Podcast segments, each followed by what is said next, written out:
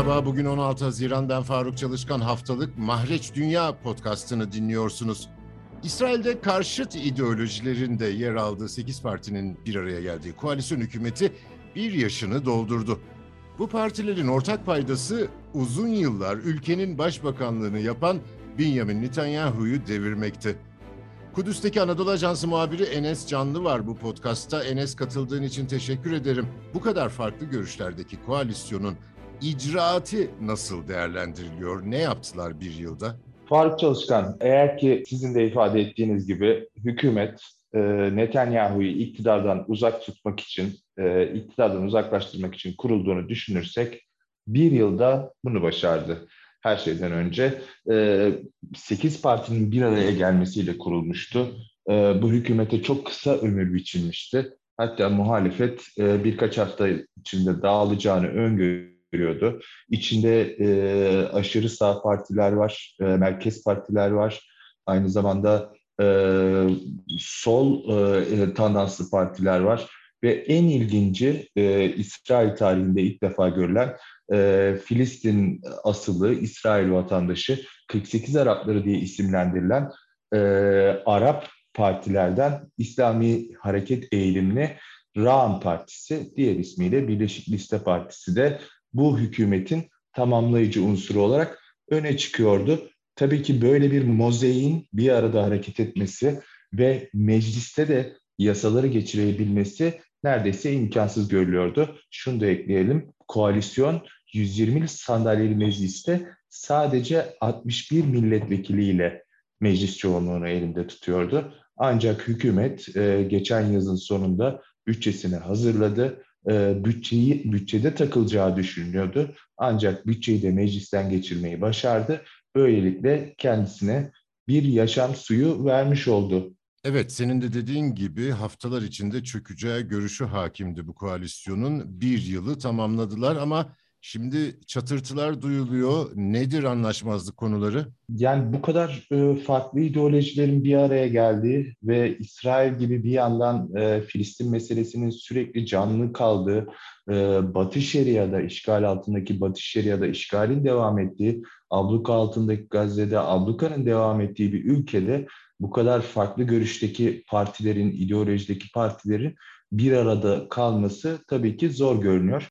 Çatlak tabii ki Nisan ayında geldi. Nisan ayında Başbakan Naftali Bennett'in partisi Yemine Partisi'nden İdit Silman ismindeki kadın bir milletvekili koalisyondan çekildiğini açıkladı. İdit Silman koalisyondaki diğer partilerdeki milletvekilinin de hükümetin meclise sunduğu yasalar lehinde oy kullanmalarını sağlamakla görevli milletvekiliydi. E, Edith Silman e, Yahudiler için kutsal hamursuz bayramı öncesinde Sol Meretz Partisi'nden Sağlık Bakanı Nitzan Horowitz'le bir tartışma yaşadı. E, bu tartışmanın altında da e, hastanelere, hamursuz bayramında hastanelere koşer olmayan yani Yahudi inancına göre yenilmesi uygun olmayan yemek getirilmesine müsaade etmesi olarak gösterdi ve hükümetin yeterince sağ siyaset izlemediğini, yeterince Yahudilere uygun siyaset izlemediğini gerekçe göstererek koalisyondan ayrıldığını söyledi. Tabii İdit Silman'ın bu istifasının arkasında e, eski başbakan ve ana muhalefet partisi lideri e, Benjamin Netanyahu ile yaptığı görüşmelerin etkili olduğu söyleniyor. Benjamin Netanyahu Likud Partisi'ne liderlik yapıyor ve ülkenin en uzun süre başbakanlık yapmış siyasetçisi. İsrail siyasetinde de her zaman merkez bir rol oynuyor ve muhalefette de uzun süre kalmaya niyeti olmadığını her fırsatta dile getiriyor. Enes yani Netanyahu koalisyonun meclisteki bir sandalyeye dayalı çoğunluğunda gedik açtı diyebilir miyiz? Tabii ki. Tabii ki İdit Silman'ın istifasıyla e, iktidar koalisyonu ve muhalefet 60'a 60 sayısında eşitlendi. Bu çözülmenin ardından eski Başbakan Benjamin Netanyahu, Likud Partisi lideri e, bir kolları sıvadı ve iktidar koalisyonu içindeki diğer sağ unsurlara çağrı yapmaya başladı. Evinize dönün, sağa gelin diyerek e, bu milletvekillerine koalisyondan ayrılmaları çağrısı yaptı. E, şimdi e, hükümet bir yandan Başbakan Naftali Bennett e, e, koalisyonu ayakta tutmaya çalışırken e, koalisyon içindeki sağ unsurları kaybetmemek isterken ne yaptı? Daha fazla sağ siyaseti izlemeye başladı. Ama az önce söylediğimiz gibi iktidar koalisyonu bir mozaik biçiminde tabii bu da e, iktidar içindeki sol partilerde rahatsızlığa yol açmaya başladı. E, Filistin asıllı İsrail vatandaşlarının temsil edildiği partilerde huzursuzluk yaratmaya başladı.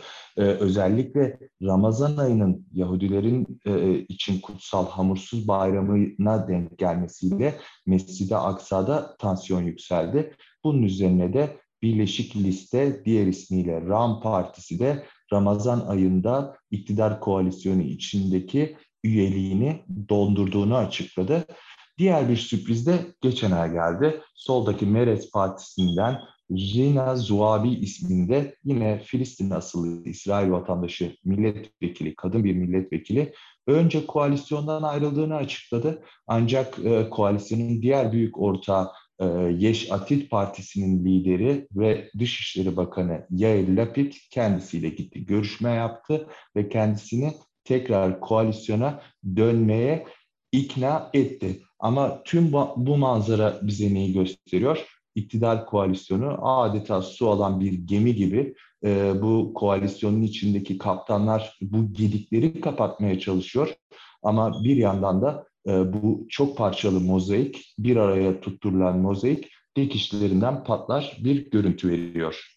Bundan sonra e, güven oylaması beklentisi var mı? Benjamin Netanyahu güven oylaması ve hatta meclisin feshedilmesi için yoğun biçimde çalışıyor.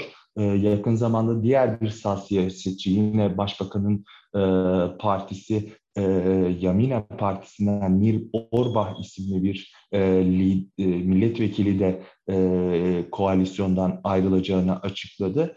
Ancak şöyle bir durum var. E, Benjamin Netanyahu meclisteki 61 sandalyeden emin olmak istiyor. Yani hükümetten güven oyu çekecek veya meclisin feshedilmesini sağlayacak oylamadan emin olmak istiyor. Çünkü İsrail e, meclisindeki ve yasalarına göre bir kere bir parti bu teklifi getirdiği zaman ve oylamaya çıktığı zaman eğer ki geçmezse yani e, hükümetten güven oyu çekilmezse veya meclisin feshedilmesi yönünde çoğunluk sağlanmazsa 6 ay boyunca bu teklif mecliste getirilemiyor. Yani hükümet her ne kadar meclisten yasa geçiremeyecek durumda olsa da e, topal ördek durumunda da olsa 6 aylık yeni bir ömür kazanmış oluyor. Şunu da ekleyeyim. E, son olarak e, diğer bir sınav vardı hükümetin önünde. E, İsrail'in işgal altındaki Batı Şeria'daki topraklarda Yahudi yerleşimciler için, İsrail vatandaşları için İsrail Ceza Kanunu'nun uygulanması üzerine olağanüstü yasanın 5 yıllık uzatılması yasa teklifi geçtiğimiz haftalarda meclise geldi. Ee, mecliste e, hükümet adına adeta bu bir sınav kabul ediliyordu. Ee, hükümetin birçok üyesi bu yasanın geçmesi gerektiği yönünde konuşmalar yaptı.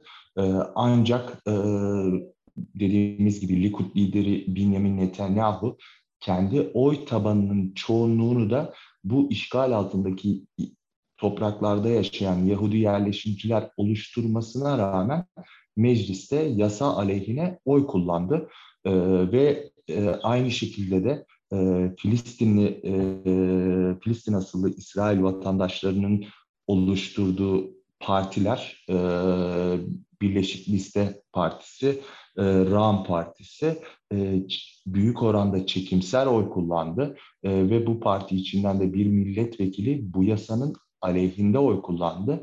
Yine koalisyon içinde yer alan e, Filistin asıllı milletvekilleri de bu yasaya ya karşı çıktılar ya da çekimser oy kullandılar. Yasanın aleyhindeki oylar 58, e, hükümetle beraber bu yasanın geçmesi o için oy kullananların sayısı 52'de kaldı. Yani e, baktığımızda manzarada, meclisteki manzarada muhalefetin oyları e, iktidardan daha fazla çıkmış oldu. Bu nedenle de hükümetin geleceğine ilişkin senaryolar giderek daha hararetle tartışılmaya başladı. Benjamin Netanyahu'nun anketlerde oy oranının yükseldiği yönünde göstergeler var. Bu nedenle Benjamin Netanyahu'nun bu meclisteki mevcut sandalye sayısıyla oy kullanmaktansa meclisi feshetme yönünde bir yasa teklifini getireceği, buna da daha fazla milletvekilinden destek toplayacağı. Çünkü bazı milletvekilleri de tekrar Benjamin Netanyahu eğer hükümetten güven oyu çekilirse kendi yanına sağ partileri alıp bir e, hükümet kurabileceği, bir kabine kurabileceği endişesini taşıyorlar. Bunun yerine muhalefetteki Likud lideri Benjamin Netanyahu'nun meclise getireceği teklifte hükümetten güven oyu çekilmesi yerine meclisin feshedilmesini anket sonuçlarına da bakarak daha çok tercih ettiği basında ifade ediliyor. Düsten Enes Canlı'yı dinliyorduk. Kendisine çok teşekkür ediyorum. Bizi hangi mecrada dinliyorsanız orada abone olmayı lütfen unutmayın. Hoşçakalın.